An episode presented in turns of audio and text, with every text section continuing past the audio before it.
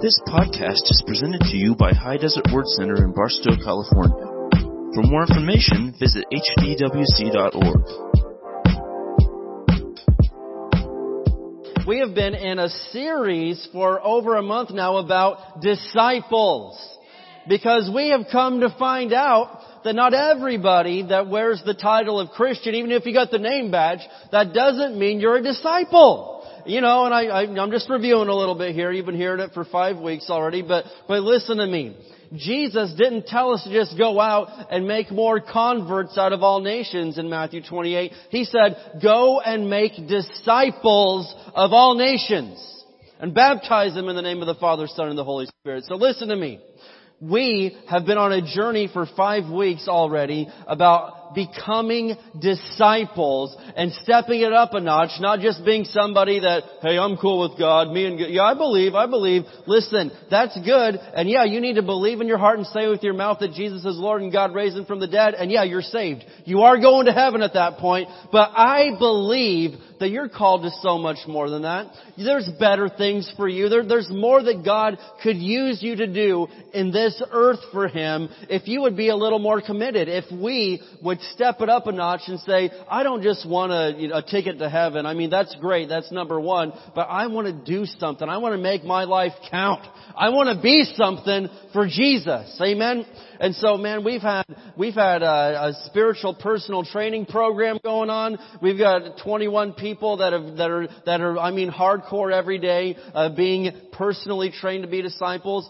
And in the month of November, hey, I'm going to do you another solid. I'm going to do you another favor here. Listen, in the month of November, we're going to start a Sunday morning brief class from 9 to 9.30 and you're like, Sunday school. No. Sunday school rock. It's going to be incredible. It's going to be the most fun, the most, uh, the most informative, the best Sunday school type of class you've ever been to. You have my personal word. It will not be boring. If it's boring, I'll quit and I'll walk out because I've got better things to do than bore you on a Sunday morning. Amen. And so listen to me. Uh, I'm going to have a sign up sheet at the end of class just if you're interested. This is for anybody, but we're going to go through spiritual foundations, elementary level truths, the very basics of what it means to be a Christian and what it means for you to, to be in the body of Christ. And so I promise you, if you, if you go to that class, hey, it doesn't matter, hey, not going to hurt me if you don't, but if you want to go, I promise you it will be worth your time because we have got this crazy desire around here to make disciples. Because disciples, they're the ones that go out and preach the gospel into all the world. Converts, they don't care. Luke, no lukewarm Christian has ever witnessed to me. No carnal, half-baked, don't really care Christian has ever came up and done anything for me. But I've had disciples of Jesus come in my lowest moments and say, man, I am here for you right now. I, what can I do for you? Jesus is not going to fail you. I've had disciples do that. Carnal Christians, converts, they don't care. They're not going to do that stuff. And so I'm challenging you that if you want to take it a step further, especially if you've gone through the discipleship program, you ought to come to this class, man. We're going to rock your socks off. We'll put them back on by the end, but, but we're going to, we're going to rock your socks off. Amen. And so if you need an outline for this sermon today, raise your hand. The ushers are going to give you one. And we're going to kind of, uh, kind of bring everything to a head here regarding our disciple, uh, series. And today we're going to be talking about prayer. Now, a, book that I recommend out of the bookstore there is it's called Processing the Plan of God Through Prayer. A lot of you have this book, uh, but I, I, promise you, this book is well worth uh, the investment of a couple of bucks to learn how you can be a, a stronger person of prayer. Now, let me remind you that at the beginning of 2018, we established that this year, our theme and our, our goal for the year was to become a church of prayer. Does anybody remember that? Okay, I mean, it's not that long ago, but listen to me. We, we, we knew that God was calling us to step it up a level in our prayer walk. And so just for reminder, our, our theme verse for this year, I don't think I put this up there, but Isaiah 56, 7. I want to repeat this to you, uh, in case uh, you forgot what the verse of the year is for High Desert Word Center. It says, even them I will bring to my holy mountain and make them joyful in my house of prayer. So should prayer be a time of, yes, Lord, we, we thank thee for thy bounty, Lord. We thank thee. Eh, he said he'll make you joyful in his house of prayer, man. Come on. You should be joyful in the house of prayer. Their burnt offerings and their sacrifices will be accepted on my altar, for my house shall be called a house of prayer for all nations. And then Jesus repeated this same thing in the New Testament. And so he said, my house, my church, it should be a house of prayer for all nations. And so, no doubt about it, a disciple, somebody that wants to be committed to Jesus, they're going to be somebody that's committed to prayer also. And I'm going to break this down. There's some things that I've, t- I discussed earlier in the year that I'm going to discuss again today as a reminder, but also because a disciple is a person that prays. So let's let's dig into this for a few minutes, and and I promise you're going to get some stuff out of it if you'll hook up. Listen, I've said it before, but but have you ever gone to the have you ever been to a buffet or something and left hungry? Whose fault is that? That's your fault. If you leave the buffet hungry, that's your fault, man. The meal was there. A hundred other people left full and happy, but you left and you weren't full. Well, that place just doesn't feed me. Listen, that's, hey, no. Uh, we're getting testimonies every week about how people's lives are being changed and fed. So if you leave, well, I just, uh, listen, I'm, I'm willing to accept the blame if I did a bad job, but sometimes, maybe you just, it's your fault that you didn't get fed because you didn't sit up to the table and eat like everybody else did that day. And so, hey, if I do a bad job today, that's fine. But listen to me.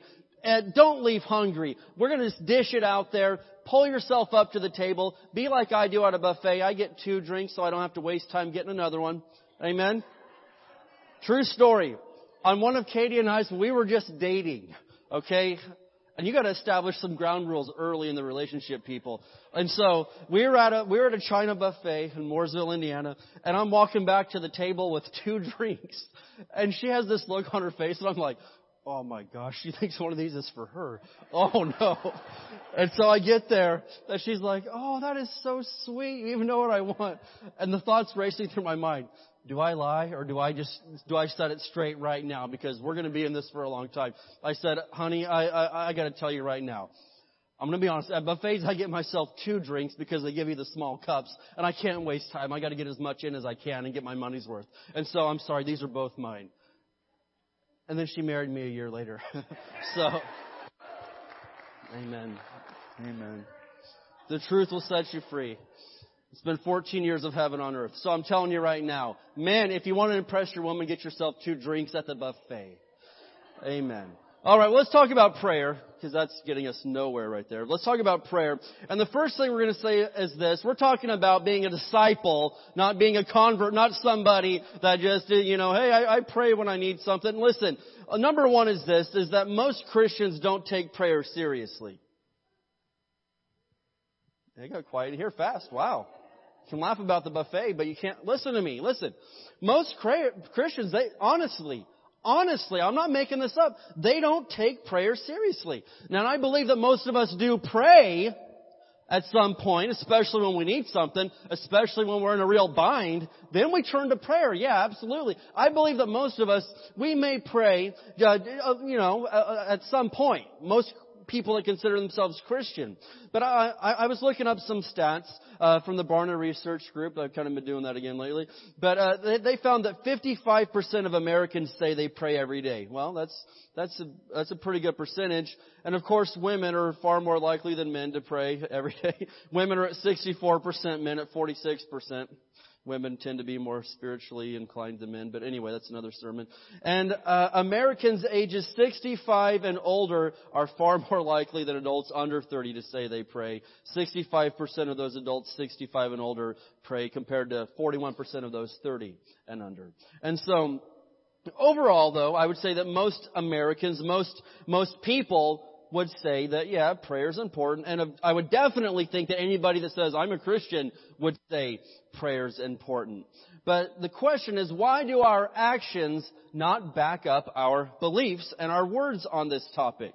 Uh, and, and there's just no doubt about it. A pastor that I listen to, Pastor Willie George, has a church of about 20,000 people. He said he's doing good if he can get 100 people to show up to a prayer meeting. but everybody you say it's important, right? I mean, I could go to anybody in this room. Is prayer important? Yes, yes, yes. Absolutely. It's a foundation. You want to go to prayer meeting tonight? Uh, well, uh, gosh, you know, man, something had come up and, uh, I, what had happened with, listen, you, you think it's important, you just don't want to make the time for it. I'm blaming myself, I'm blaming all of us. But the truth of the matter is, is a disciple will make prayer important. And I've used this example. In 2009, uh, you know, uh, we had uh, some Christian bands contact us. Actually, they somehow they contacted Chuck and he contacted me, but but they said, hey, we're going to be coming through Barstow in three days, and we want to we need a facility for a concert. We got an extra day, and and so we're talking about some of the biggest bands in Christian music at that time. With three days notice, no advertising at all. See that picture? That's over 2,000 people crammed into this building right. Here. That's this building. Over 2,000 people came because there was a great concert with three days notice. Because hey, concerts are fun. It's a great thing. I mean, really had to do no work except, you know, set the place up. But I didn't have to beg and plead and, and put posters and I, there was no time for it. But with very little time, you know, it was Kutless, Disciples, Stellar Kart, a bunch of big bands. I mean, just, I mean, out of the woodwork, people came to come hear music. And that's fine. Christian music is a wonderful, blessed thing. We all love it, don't we? But listen to me. I can, I would put $20,000 on the table right now to say this. If I were to advertise six months in advance, we're gonna have the prayer meeting of the ages. June 1st, 2019. You, you got, you know, nine months, whatever to plan. The prayer meeting, I mean, it's gonna be an all-nighter. Every, it's gonna be great. We're gonna pray the fire down from heaven. Even the Holy Spirit Himself will be there. I can promise you now, I could not get 2,000 people to show up. I, I give you my word. I, I, in our church, uh, you know, I, I would say, man, if I got 50 people to show up and I advertised for six months, I would consider that probably the successful, most successful thing I've ever done in my life. To get 50 people to show up to a prayer meeting. It's very hard to do. Yet, everybody will say it's important. Why is that?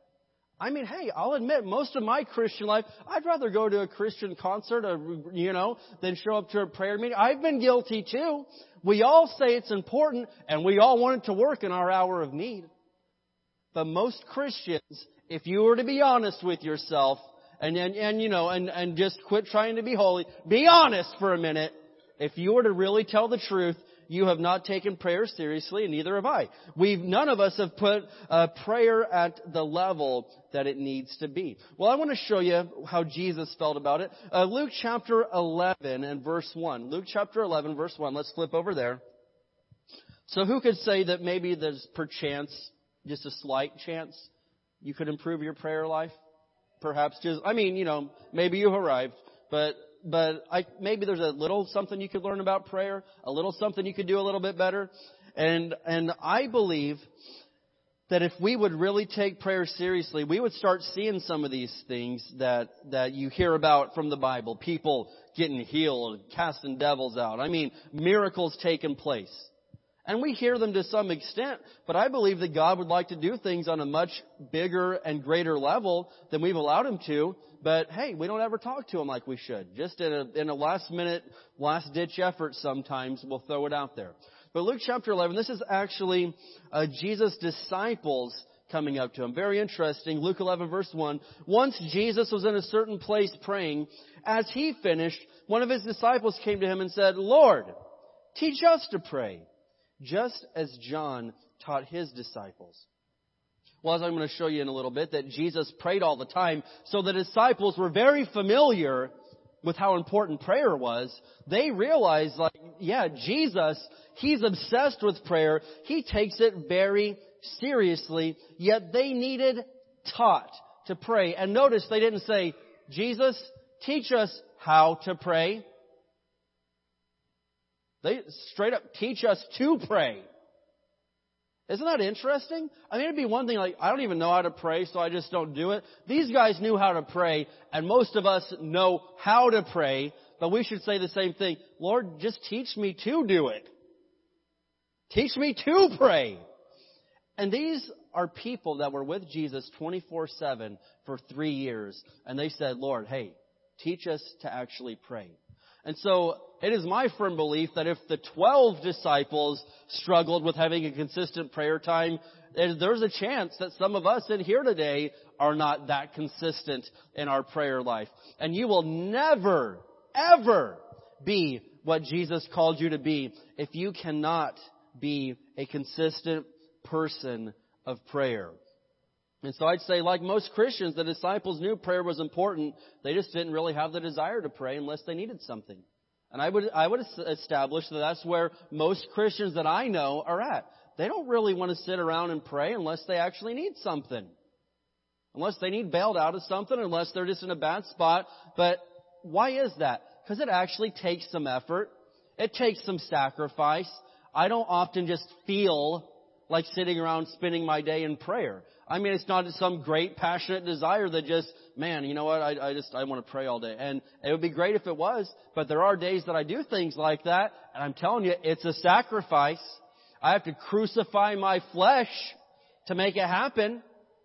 But that's something that disciples are willing to do. They are willing to crucify the flesh. They're willing to sacrifice. They're willing to make themselves do things that they do not want to do in order to be the Christian that they're supposed to be. And you know, I think about our military, our Marines and our soldiers and, and, and I'm telling you man, those guys are absolutely incredible, but they've had to do a lot of things they didn't feel like doing in order to become something great. And Jesus' disciples, there are things that you don't feel like doing. Jesus was resurrected from the dead. I wish some of us would resurrect from the bed and get to church on Sundays. You know what I mean? Seriously. Now listen to me. There are things that you don't feel like doing, but Jesus said, I'm gonna need you to do that. I'm gonna need you to, yeah, I know you feel like playing Xbox right now. I'm gonna need you to step away from that and come spend some time with me and pray. Now somebody that just, you know, like, yeah, I mean, I don't, I don't know, I, I don't think I, nah, no, no, I'm not, I'm not, I don't want to. That's fine. You have that choice. That is your option, but don't expect to go out raising the dead and seeing miracles and preaching to the masses when you can't even, you know, sacrifice five, ten minutes of your time to go pray. And we're all guilty. Hey, I'm feeling the conviction, man. I'm feeling the heat from my own sermon coming at me. Listen to me. We need to be people that take prayer seriously, but the absolute fact of the matter is that most Christians, they don't take it seriously unless they really, really need something. Now, judge yourself for a minute. I don't want to do it. You do it. Judge yourself for a minute. How would you rate your prayer life on a scale of, say, 1 to 10? Do you spend more than three minutes per day in prayer? Five minutes? Ten? Now, how many minutes do you spend with your, your phone? Well, I know the average person spends four and a half hours a day on their smartphone. Then we spend, I don't know what, three, maybe three minutes in prayer. Come on. And we wonder why, I mean, there's not revival sweeping the land. Why there's not, come on. It's something that we have got to take seriously. I mean, most people spend, I don't, I'm not know how good at math. Katie Brady is. I know it's probably, what, 200 times the uh, amount of time that you spend on your phone that you do in prayer. That, I mean, that's absolute insanity. But listen, what's not to condemn us. It's to say, let's, let's do it, man. Let's step up. Let's be the disciples. Let's say, Jesus, I admit it. I'm not doing any good at praying. Teach me to pray. And if we could get some people with that attitude, I believe Jesus could change this part of the world. I believe Jesus could do something in Barstow. I believe Jesus could do something in your life. But prayer, it shouldn't be your last ditch effort. You know, you've heard my story, the two old, two old Christian guys out there in the boat and they're, they get a leak in it and they're, they're trying everything to plug it and, and nothing's working. And so finally one guy says, do you think we should pray? And the other says, has it come to that? Prayer was there. I mean, like, everything else fell. I mean, we're finally here at the point of having to pray. That shouldn't be, that should be the first thing you turn to. Prayer shouldn't be, has it come to that? Are we really that bad off that we're going to have to actually pray now? No.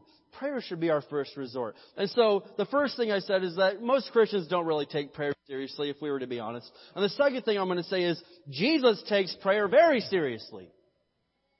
Jesus I mean, he almost had an obsession with prayer. He prayed all the time, all night long. He went, I mean, let me just show you a few things here. Luke chapter 5, let's turn over there. Luke chapter 5.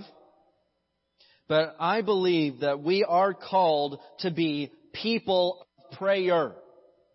And not just for the things that we want and need. That's nice, and you're allowed to pray for those. That's good. But you should have more on your heart than just praying for you to get a new Xbox, a new card, a new job. I mean, and you, hey, whatever. But listen to me.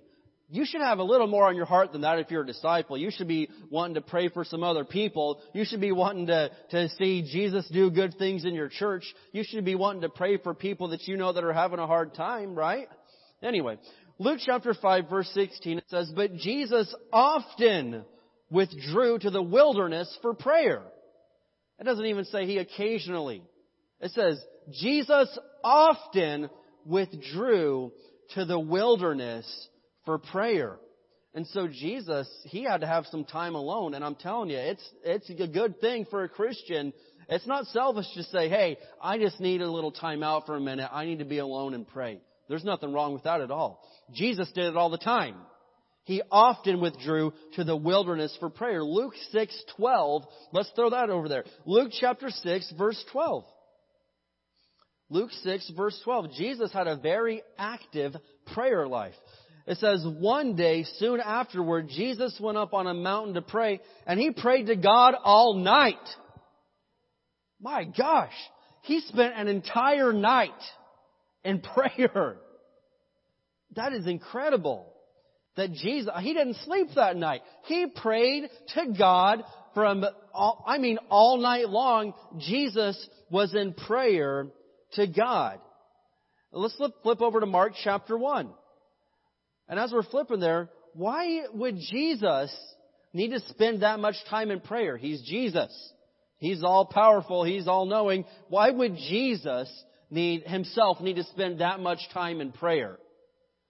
Well, the truth is, is that obviously Jesus was in this earth living as a human being. And Jesus recognized the importance of having an open window of communication to heaven while you're on this earth. Jesus wasn't in heaven at that time. He was on the earth like you are. He was in a flesh and blood body. He was, I mean, he was like you. He, he came down here to become one of us so he could actually die. Because if he was just a spirit, spirits don't die. Hebrews chapter 4 explains this, that only by becoming a human being could he actually experience death, and only by dying could he save us from our sins. And so Jesus was down here as a human being, so it's easy to say, of course he stayed up all night and prayed. He needs sleep. He was Jesus. He did too need sleep. Think about it. When he was on the boat with the disciples and the storm came, he slept through that thing. Jesus was a human being. He needed sleep at that point. Now we know in heaven he never slumbers nor sleeps. But down here on earth, he was breathing air, he was eating, he was being a human being, and so it was a sacrifice for Jesus to stay up all night in prayer. But he realized that he had to have constant communication with heaven. And so Mark 1 verse 35 it says, Before daybreak the next morning, Jesus got up and went out to an isolated place to pray. Now I'm just showing, I've just picked a few verses here to show you, there's many more, but I just picked a few verses to show you that Jesus took prayer seriously. He'd either just stay up all night praying, or he'd get up before everybody else and go out and pray before the day even broke. So listen to me. Jesus, if, if, if Jesus found it necessary for his success to be a person of prayer, I don't think you're going to be successful if you don't pray. I don't think that you're going to accomplish the will of God in your life. I don't think that you're going to do everything the Lord needs from you. I don't think you're going to walk in the promises and blessings that God fully has for you if you're not a person of prayer. If Jesus himself needed prayer, I think that you and me and we, we need to be people of prayer. And so Jesus understood that you've got to have an open dialogue with heaven. And yes, it takes discipline. But I can promise you that if you'll take the time and discipline yourself to be a person of prayer when you're not in a desperate situation, you're going to find that it's a whole lot easier to hear clearly from heaven. Because I know some people, you know, the Lord never speaks to me. Well, you wouldn't know if He did anyway. You probably don't know what His voice sounds like. You never talk to Him. You're never in communication with heaven. You've got to get familiar with having a conversation with God before God probably talks to you every day and you just have no idea. You think it's something else. You think you ate a bad burrito or something. And uh, listen to me. God's talking to you. You just don't know how to hear it. You don't know how to listen because you don't have open communication with heaven. But I promise you that people of prayer, they hear God clearly all the time. And I know some people are like, well, that guy, he hears, he hears the Lord, and I'm just jealous. God talks to him. God wants to talk to you the exact same way. But you just don't ever talk to him. You've got to become a person of prayer if you're going to fully walk in all that God has for you. And I can tell you this, it does not take a rocket scientist, it does not take somebody that's brilliant to realize that the more you communicate and spend time with somebody, the better you get to know them. Is that a breaking revelation? Anybody in here? The more time you spend with somebody, the more you get, the more you talk to them and listen to them, the better you get to know them. And that's why for some people, some people are like, oh, I just, I have no idea what Jesus would do in this situation. I, I don't know what the will of God is. There's a hundred dollar bill laying here and it's not mine, but wow, I don't know what God would do right now. If you spend time with God, it's not that hard to realize in most situations. If you really know God that well, and you've taken the time, there's not a whole lot of situations that you just have to rack your brain over. What would Jesus do? What would He do? You know, because you know Him. And most situations, I can tell you, I mean, Katie and I, we've taken the time to get to know each other. Most situations, I'm not going to be so brave as to say every situation. But most situations, I can tell you what her will is. What she would say if she were here. I can, I mean, I don't have to say, what would be her will in this? What would she, because I've taken the time to get to know her. And you, you know, you husbands and wives are the same way. You can pretty much finish each other's sentences most of the time. You know what they want. You realize that no matter how cold you are in the house, the thermostat will never be what your spouse wants it to be. It's impossible. It is a scientific fact. It is impossible, people, for a husband and a wife to be the same temperature at any point in time. It'll never happen. Never. It's not going to happen. But I can tell you, it took effort to get to, you know, it took some discipline and some effort, but I wanted to. I just wanted to get to know everything about her. And so I've shared, man, that, you know, when we were dating in high school, we got married at 19. We had just turned 19 that same week. Her birthday's three days before mine, and then we got married a few days after that. So anyway, uh, that's, that's us. But, but, I wanted to get to know her. I wanted to know everything about her. We went to separate schools. There was no texting when we were in high school.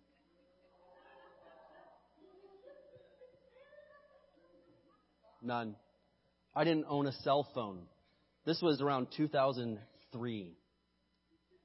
Old, old, old, old, old. Old people, old people.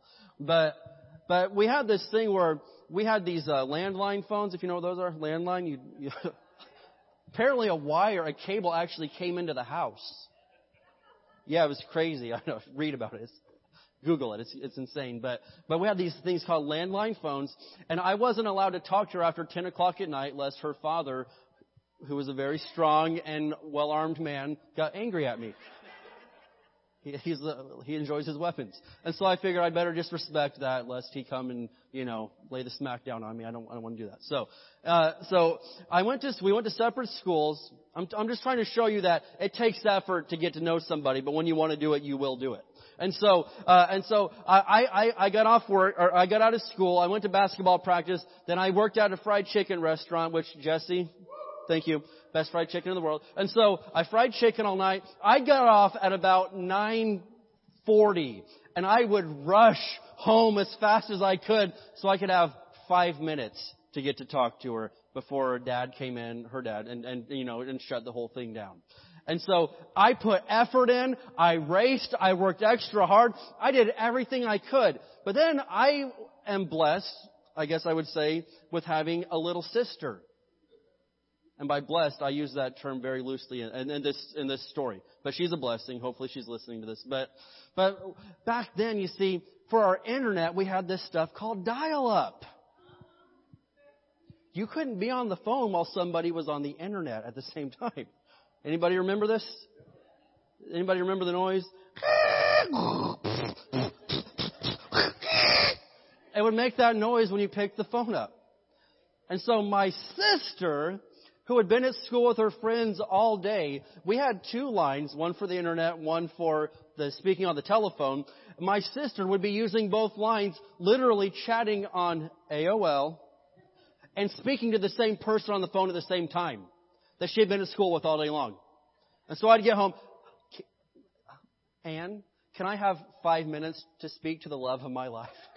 She's every, you have no idea. She's everything. She is my heart and my soul. I love her to the moon and back, man. She's everything.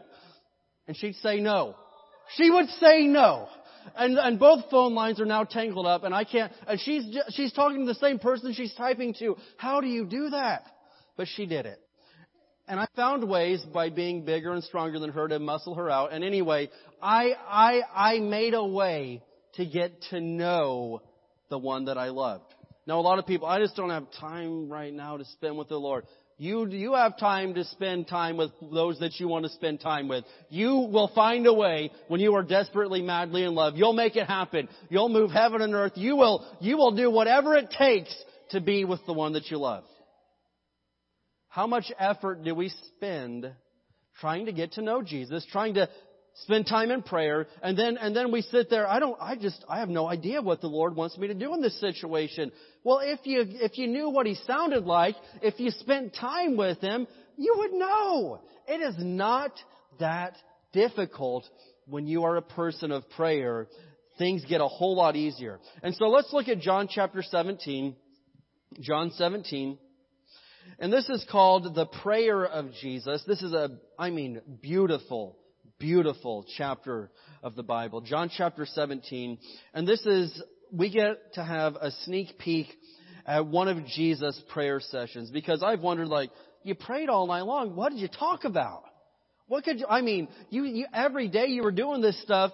Uh, what could you possibly, Jesus, have to talk about for that long all the time? Well, here's one thing that we have a sneak peek into, a little glimpse. This is John 17. This is called the prayer of Jesus, and it's beautiful. I've, I've just, I'm going to cherry pick a couple of verses out of here because we're not going to read the whole thing. But I remember the first time I read this, and I mean, I, it about brought me to tears. And I'm, I'm not a man that really cries that often. It's okay if you are. It's just not, I don't cry very much. And so here we are, and I'm reading this, and I'm about, I'm about to weep. Like, man, my gosh, Jesus, this is beautiful. How much that you love us. Because what did he talk about all the time? Mainly you. Mainly me. Jesus was interceding, praying all night long for us. John chapter 17. Let's look at verses 11 and 12. We'll, we'll throw these here.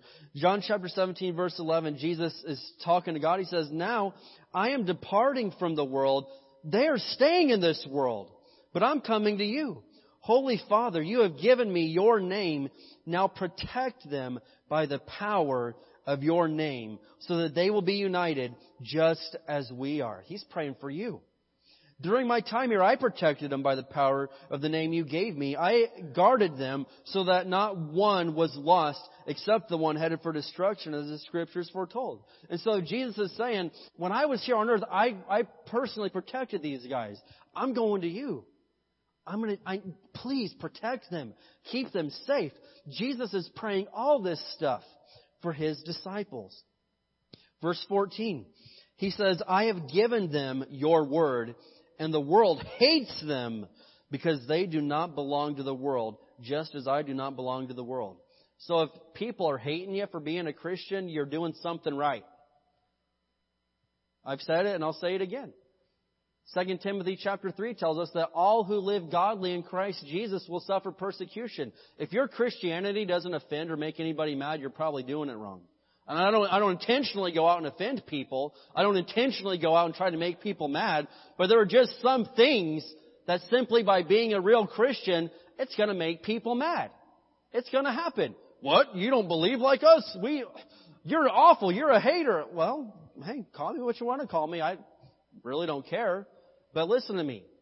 If you're, if the world just absolutely loves you, you're doing it wrong. In fact, John put it this way in 1 John. He said, friendship with this world makes you an enemy of God. Something to think about. But anyway, Jesus said the world hates them because they don't belong to the world. The world can't control us. And the world, this evil generation, they want to control you and tell you how to think, believe, feel, every step. They want to control it. And they will hate you if you say no. Absolutely not. I'm not doing that. I don't care if everybody else is. No. They'll hate you. And because you don't belong to them. And so Jesus said the world hates them because they don't belong to the world just as I don't belong to the world. I'm not asking you to take them out of the world, but to keep them safe from the evil one. They do not belong to this world any more than I do.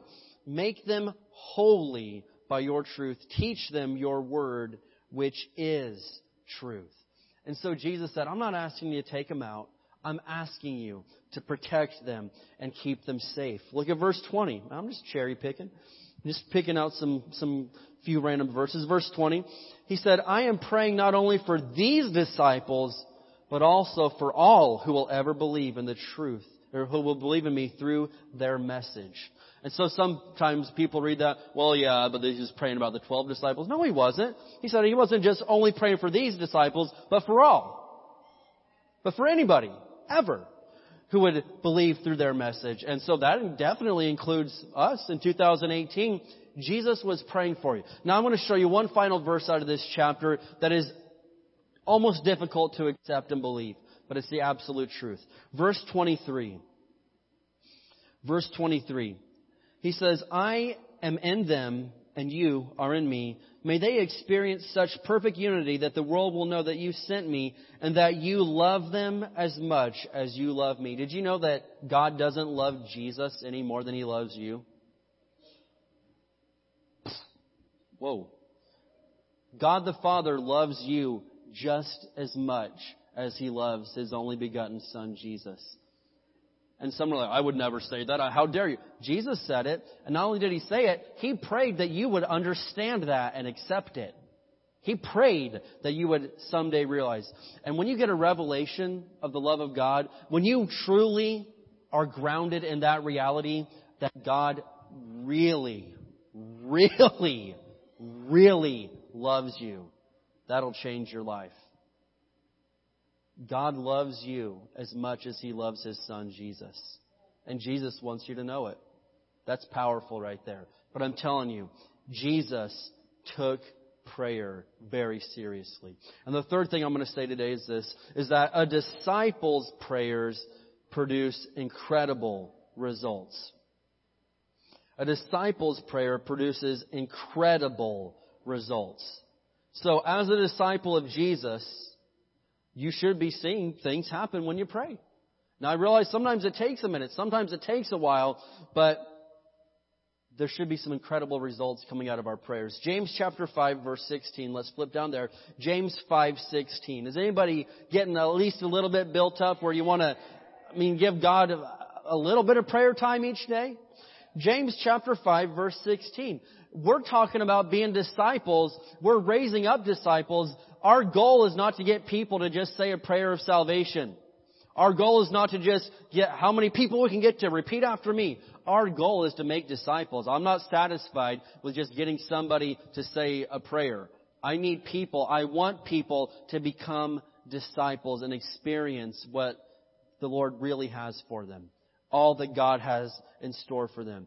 You know, Psalm 139 says that before you were born, every day of your life was planned out. God has a plan for every single day. Well, then why is all this bad stuff happen? Well, it probably wasn't His plan. His plan was for this to happen, but you, you know, we went this way. And so, yeah, that did happen. The, the fact is that, yes, this bad day did happen, but I'll bet God had a different plan and we somewhere along the way just didn't go with that plan. But I'm not going to accuse Him of screwing my life up. James 5:16 New King James says confess your trespasses to one another and pray for one another that you may be healed. The effective fervent prayer of a righteous man avails much. Ooh, that's good. The effective fervent prayer of a righteous man avails much. So does it say the half-hearted, when he has time, half-baked, lukewarm prayer of a carnal man avails much, man? Incredible prayer. Great things are happening down there with that group. No! Of course it doesn't. He says the fervent. What, I mean, what's fervent? Is that, I, fervent doesn't mean lukewarm. Fervent doesn't mean part-time. Fervent means serious, radical, dedicated, hardcore prayer. Those prayers of a righteous man, not of a, you know, an unholy, uh, you know, sinner. It's talking about a righteous man. And everybody in here, if you've received Jesus, you're righteous. You are righteous. Everybody in this room. If you have received Jesus Christ as your Lord and Savior, you are now righteous. It's not because of your good works. It's because of how incredible the love of God is and His grace. You're righteous. Second Corinthians chapter 5 says that you have been made the righteousness of God in Christ Jesus. So don't ever sit there and think that you're being humble and, well, I'm not righteous. Then you're not saved. But if you're saved, you're righteous.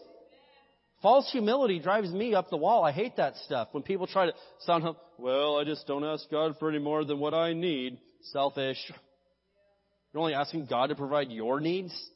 Selfish pig. Why don't you ask for some more so you can help somebody else out? I ask God to pour all the blessings on me that He can so I can go feed poor people, so I can give candy to kids, so I can go support missionaries. No, no, no, no, brother. No, no, no. I don't want to be selfish. I only want to ask God only for me. Uh, no more than that. I don't want to be selfish. You're selfish. You need to be asking God, get it, get it, get as much as you can to me because you know I'm going to be a giver. I'm going to tithe. I'm going to go feed some people. I'm going to go send some missionaries out. But false humility, it's sick and it's wrong. So don't do that. You are righteous if you're a Christian. You are a righteous person. It says the fervent prayer of a righteous person, it avails much. Well, what does that mean? Well, I'm going to look at the exact same verse in the New, New Living Translation. It says, confess your sins to each other and pray for each other so that you may be healed. The earnest prayer of a righteous person has great power and produces wonderful results. Who likes it when your prayers have great power and produce wonderful results? Or does anybody like the weak ones that don't get anything done? Who, who's, who was in favor of those? Come on. No? Okay. I like it when our prayers have great power and produce wonderful results. And so, we're talking about being a person of prayer, just like Jesus called his disciples to be. And I think today you should have this attitude. You should have this prayer. Jesus, teach me to pray. Teach me to do it, Lord. I mean, you can figure out all the hows and whys and the deeper theology at some point, but you gotta start somewhere and say, Lord, just teach me to do it. Teach me to pray. And I think about people that have powerful prayers. You know, Charles Finney uh, was an incredible preacher in the 1800s. Uh, I mean, one of my role models. I love Charles Finney. I never met him though, because he died about 100 years before I was born. But anyway, he's incredible. In the 1800s, he won over 500,000 people to the Lord. No TV, no social media, no internet, nothing. I'm talking, now we hear that today and like, I can, I can reach that with one YouTube video in like five seconds. Yeah, you can. Try in the 1800s to personally lead over 500,000 people to Jesus. And he also had a program for discipling people, not just getting them to repeat a prayer. But what was the secret to his success? Finney was obsessed with prayer. Before he would go to any town and do a revival, he sent people well in advance to pray, pray, pray around the clock. When he went to Rochester, New York in the, I think it was the 1850s, the meeting was so powerful that pretty much the entire city gave their lives to Jesus. Every saloon and brothel in the entire city permanently shut down. Not they didn't just take a time out, well, we better stop till this revival's over. Nobody ever came back to them. You know, till I'm sure in our day and age there's bad things there again. But listen to me. Everything just shut, permanently got shut down. Why is that? Prayer. There's power in prayer.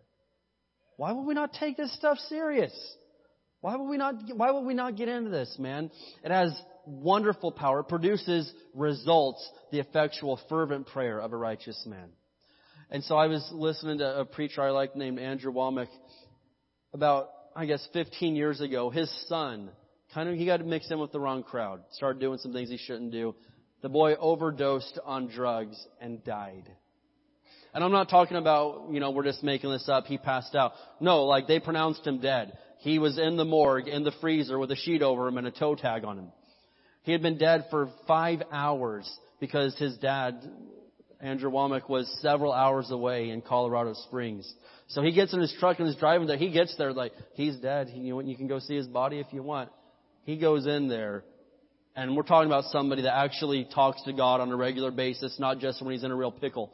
We're talking about he gets in there. His son, he's got the toe tag on, the sheet over him and everything. The doctor said his heart stopped at this time. He goes in there, lays hands on him. The boy sits up and is totally raised from the dead, totally healed. And to this day, no, no issues whatsoever, totally healed, serving the Lord, preaching the gospel, everything. But does that happen for people that, yeah, I mean, I pray for my food and uh, around the holidays I usually say a prayer for the orphans and you're not a person of prayer. Let's just get real. You're probably not going to go out there and raise somebody from the dead. You would have no idea. I mean, you, you're not used to talking to heaven. You have no idea. But this happened. And one final story. I share this about twice. This is one of my favorite stories. So if you've heard it, you're getting ready to hear it again. But if you haven't heard it, you're getting ready to hear a great story. It's a good one. So I was reading USA Today uh, last. It was, this was last year actually. Uh, USA Today newspaper, and they told this story about uh, this. Well, I'm just. I'll just read it to you. How's that sound? That way I don't say anything dumb. I'm just going to read the story. Three 14-year-olds fell through the ice of Lake St. Louis in Missouri. Not St. Louis, Lake St. Louis, it's a different lake. Anyway, on Martin Luther King Day of 2017. A rescue crew found one of the boys by shore, almost out of the water, and the second teen clinging to the ice. The third boy, John Smith is its actual name, was still under the water. By the time they pulled his body from the rocky bottom of the lake, the teen had been submerged for 15 minutes in the icy water and had no pulse. 15 minutes under an icy pond doesn't usually turn out so well. Soon after the hospital, emergency workers performed CPR on the boy to no effect. When they finally arrived, the attending physician, Dr. Kent Sutterer, had little hope for the boy's survival. He recalls, I remember his core body temperature was 88 degrees.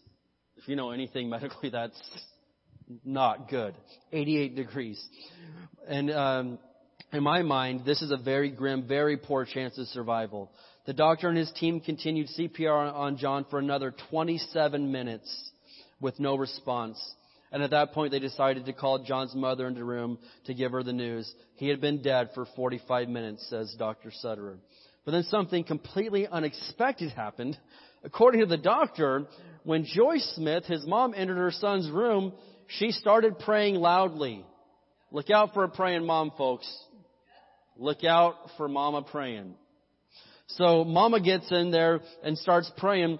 I don't remember what all I said, she recalls, but I remember saying, Holy God, please send your Holy Spirit to save my son. I want my son. Save him in the name of Jesus. And then something happened. Apparently, at that moment, Smith's heart began beating again, and the doctors announced that he now had a pulse. They hadn't been getting a pulse for over 45 minutes. Mrs. Smith said, and all of a sudden I heard them saying, we got a pulse, we got a pulse. According to Dr. Sutterer, within a matter of a minute or two, his heart fired up and started beating again and the doctors are having a hard time explaining exactly what happened. And he made he, he has made a complete recovery within three days. He ran, he walked out of the hospital, zero brain damage, not a single thing, nothing whatsoever wrong with him. But my favorite part of this story is what doc, the doctor put on the actual medical report. He literally wrote this on his medical report. He wrote. His heart was jump started by the Holy Spirit listening to the request of his praying mother. I mean, that's on the boy's medical report. I love that. But listen to me. That's because somebody takes prayer seriously. And we all want to see stuff like that. But if, if your prayer life consists of no more than one to two, three minutes a day, you're not a person of prayer. We need to be like those disciples and said, Jesus, teach us to pray. We want to do this. We got to get better. And so I'm challenging you today. I'm challenging you in this room to start whatever it takes. Start becoming a person of prayer. We got Sunday night prayer from 5 to 5.30, and I promise you it's not that bad. I know people are like, oh my gosh, a prayer meeting. Oh, I, nothing bad's going to happen. I've never been in a prayer meeting where somebody got hurt. I've never been in one where people like, you know, somebody attacked you or made fun. Everyone I've been to, I mean, hey, it's not that bad. I challenge you to come out to prayer tonight, 5 to 5.30. 30 minutes. It is not that hard. It is not that bad. But you've got to start somewhere. And you that are going through the discipleship program, hey, let's amp it up. Let's start praying this. Well, I don't know what to pray about. Well, pray in tongues. I don't care.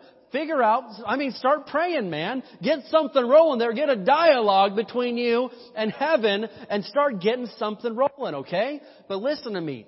If you're going to be a disciple, you're going to have to become a person of prayer. And when you do, Barstow better look out when we get a church full of really, truthfully praying people.